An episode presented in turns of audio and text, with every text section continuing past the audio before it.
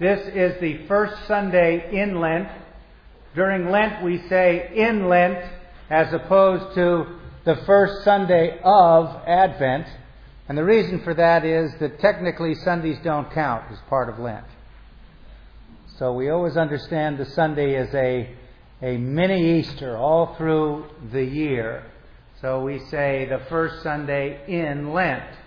And on this first Sunday in Lent, I want to do a little rehearsal for you of the readings from Ash Wednesday because they have something to do with presenting us with three themes that are going to recur throughout the entire season. And then after that, to say a word to you about the temptation of Christ, which is the story we read every first Sunday in Lent uh, every year. So we need to make some sense out of the temptation of Christ and how it might uh, connect to our own sense of temptation and why it is important that we read about the temptation of Christ as appropriate preparation for our own temptation and coming to grips with it in this season of self examination. On Ash Wednesday, three themes uh, are placed before us as predicates, if you will, for uh, the Lenten season of self examination and repentance. The first one is repentance. And we read in the reading from the prophet Joel on Ash Wednesday the exhortation to the people to repent, to recover their sense of conversion, and to understand more deeply and fully their vocation as people of the covenant. In the Hebrew Bible, the word that Joel used for repent is shub, which means to turn around and to look at things in a different way. In the Greek New Testament, uh, the words that we use have something to do with turning around and looking at things in a new way, but there is the added idea of the creation of some internal resolve to do and be more closely in our lives congruent with God's purposes for us. And one of the two words in the New Testament that uh, is translated as repentance has to do with finding the ways and the means to putting it in your hands in terms of changed behavior. I want to pause there and say a word to you about repentance in our tradition, particularly as Western Christians, and hopefully to see that since the liturgical renewal in the church over the last 40 years, we have made an attempt to recover the season of Lent as one in which we understand repentance as the process of reconversion, a process of reconnecting to the promises made at our baptism, and to see that somehow repentance has something to do with our corporate responsibilities as well as our personal responsibilities. So I hope you can follow me here. St. Jerome, one of the great minds of the early Christian church, the church of the first five centuries, is the one who produced the first biblical translation in the vulgar tongue. And we mean in this case Latin. And the name of the Bible that he produced is called the Vulgate Bible, and it is still the Bible in the Roman Catholic Church. And in the New Testament, where he translates metanoiete, metanoia, but meta means to, you, to be repentant, to do repentance. He translates it as here's the 3995 treatment penitentiatum agite. And what that means is to do penance. That's not the same as turning around and looking at your life in a different way. It means to be it means to through pious practices and other means to get yourself right with God. And so it produces, therefore, in terms of the church's preaching and teaching, an overweening emphasis on personal and individual sinfulness and the need for us to appease a God who's very angry at us. So, as we go through Christianity from St. Jerome's Bible through to the Reformation period, we're going to see that by the time we get to the High Middle Ages, repentance becomes a highly individualized, internalized reflection on our shortcomings personally. Now, there's nothing wrong with spending a little time on our, on our shortcomings personally, or perhaps reflecting on some things in the past that we have done that we need not to do again.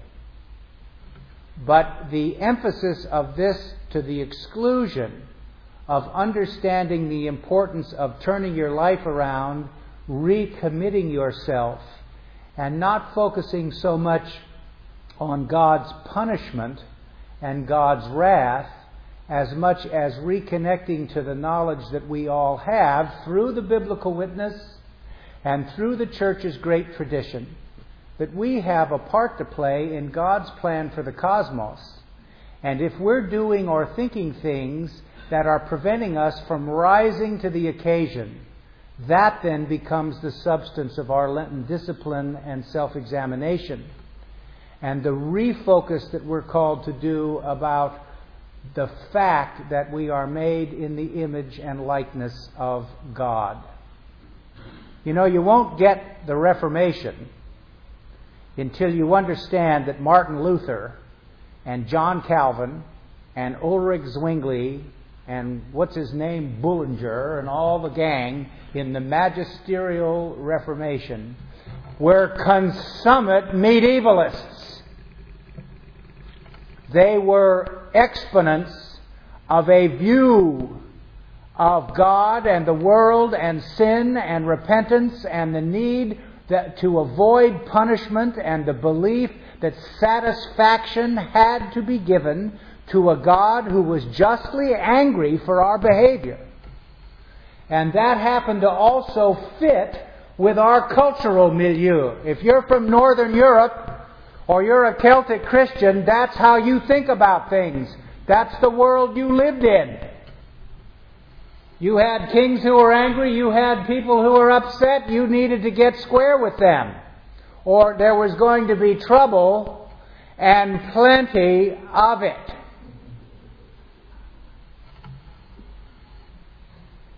So, what we're trying to do is to say, you know what, that maybe shouldn't be the complete focus of our attention here and that the primitive church's understanding of repentance was to touch that place where we knew, even for a split second, that God unconditionally accepted, loved, and forgave us, and that we were part of the plan of God, made in God's image, and called good. So I mentioned that repentance is part of the way we need to be faithful to keeping the season, but it should be tinctured with the understanding that the traditional emphasis for a long time on our personal sins and shortcomings should be kept in perspective. About three or four weeks ago, I preached a sermon on repentance and mentioned that I think it is fair to say that in the culture that we live in, particularly in a culture that some refer to as the therapeutic culture, and have for at least 40 years or more, that there is not enough remorse. And it is possible, rather than to think in black and white terms, that you and I need to have a healthy sense of remorse for some things that we've done and some ways that we think about things. And in a moment, we're going to talk about corrupt motives that need to have a little attention paid. So it is possible not to be overly scrupulous about personal sinfulness and getting right with God and sort of walking around in a perpetual flinch and understanding that there are some things you ought to be sorry for and to ask God for forgiveness or to acknowledge at least that you know those are things that are going to be the substance of some spiritual purification, as Father Keating would say. The process of purification is even undertaken by the Savior in the temptation in the wilderness, which we'll talk about in a minute. So it's an important thing. The second theme in Ash Wednesday is reconciliation. And being reconcilers is at the heart of our self understanding as Christian people. In our catechism, when the question is asked in the catechism, what is the mission of the church? The answer is the mission of the church is to restore all people to unity with God and each other in Christ. It is the affirmation that reconciliation is at the heart of our behavior and interaction as Christian people. And if we understand ourselves as the leaven in the lump, that in the wider world, when we go out of here on Sunday and do what we do during the week, that we become instruments of reconciliation. The reading that we read on Ash Wednesday from 2 Corinthians had three parts to it with regard to understanding Paul's sense of the necessity for reconciliation. In this section, he is engaged in a lengthy defense of his apostleship that has come under question from a rival group who has come into Corinth in his absence and told them that they are preaching the authentic Christianity and what Paul preached and taught them is the inauthentic Christianity, and that they need to switch their allegiance. So Paul is being defensive, but he is also saying that it is important for us to be reconciled one to another. And he tells them that he has come to them to preach his gospel without corrupt motive and with the clear belief out of his own personal history and testimony that he was touched by God and that he believes himself to be God's instrument. And further to the point, he says, in the course of the conflict that has been created within your community by these new teachers, you need to practice reconciliation among yourselves and that will lead you to understand that one of the ways that you can do that effectively is to see that the interior processes, the emotional and spiritual and mental work that each of you need to do to become more mature in your spiritual life and more deeply and fully connected to God is to reconcile those things within you that are at war. Remember, Paul says to us in another place in the New Testament that he finds that, that he is at war with his members, the committee that lives rent free in his head, his personal demons, and that as we seek to reconcile these forces, that seem conflicting and difficult with us, we are able now to be better prepared to be God's instruments in the world. We're never going to get rid of these things completely, but we are going to learn something about the nature of true reconciliation. The bringing to bear God's love on all aspects of our character. And we do that by beginning to understand God's unconditional acceptance, love, and forgiveness. And if we feel a new freedom and a new peace, it makes it far more easy for us to be non anxious in the face of the anxiousness and reactivity of other people that we are in relationship with in the workplace, in the family, in friendships, on the job, whatever it is that you want to describe. That is how it might work. So being reconcilers are important. It has some real spiritual significance for us corporately and personally. And finally, in Matthew's Gospel, on Ash Wednesday, we have a gospel about clean motives.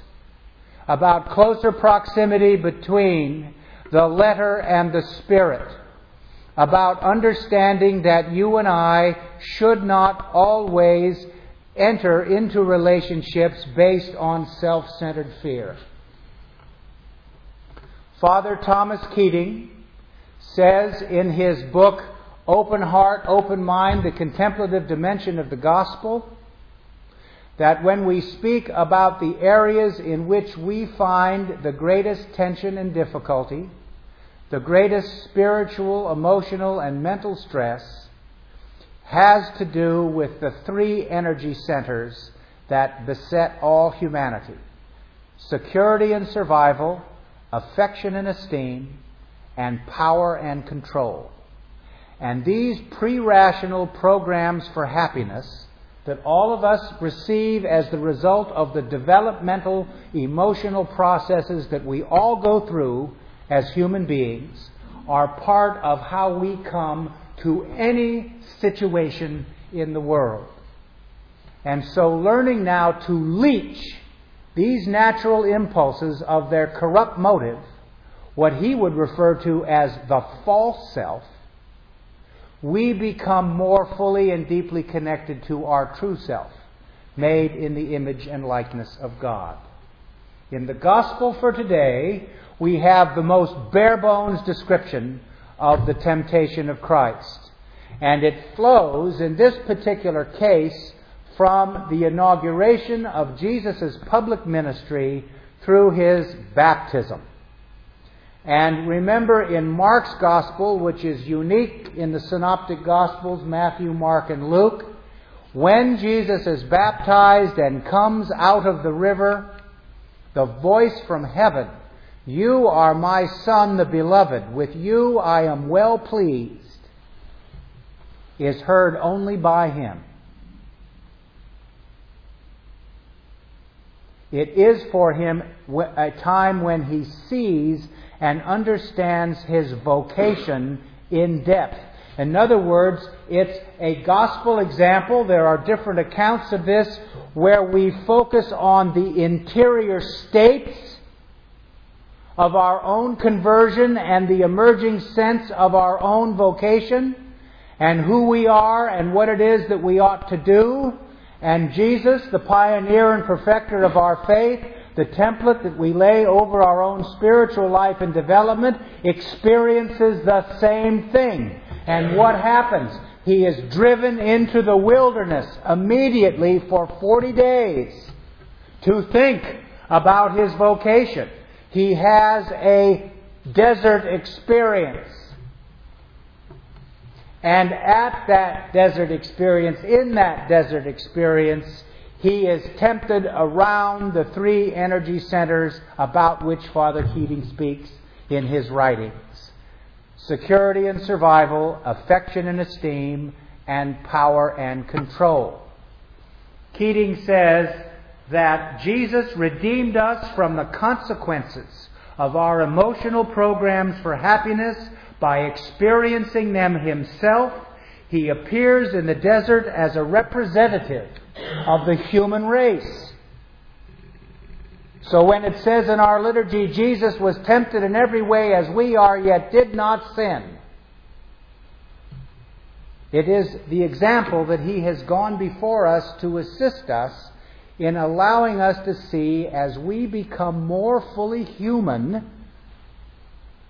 Each of us are representatives of the human race, that we can accept the graces that God offers us in Christ, and we are more able to effectively deal with the downside of these three energy centers security and survival, affection and esteem, and power and control.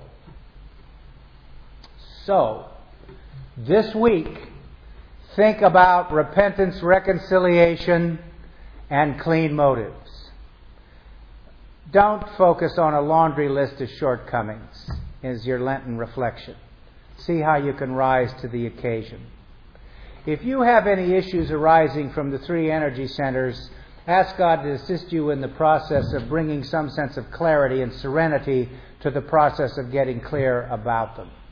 Remember that one of the things that we learned throughout Lent and in the story of the temptation, that Jesus is not in the desert by himself. He's there with a God who loves, accepts, and forgives us unconditionally. Amen.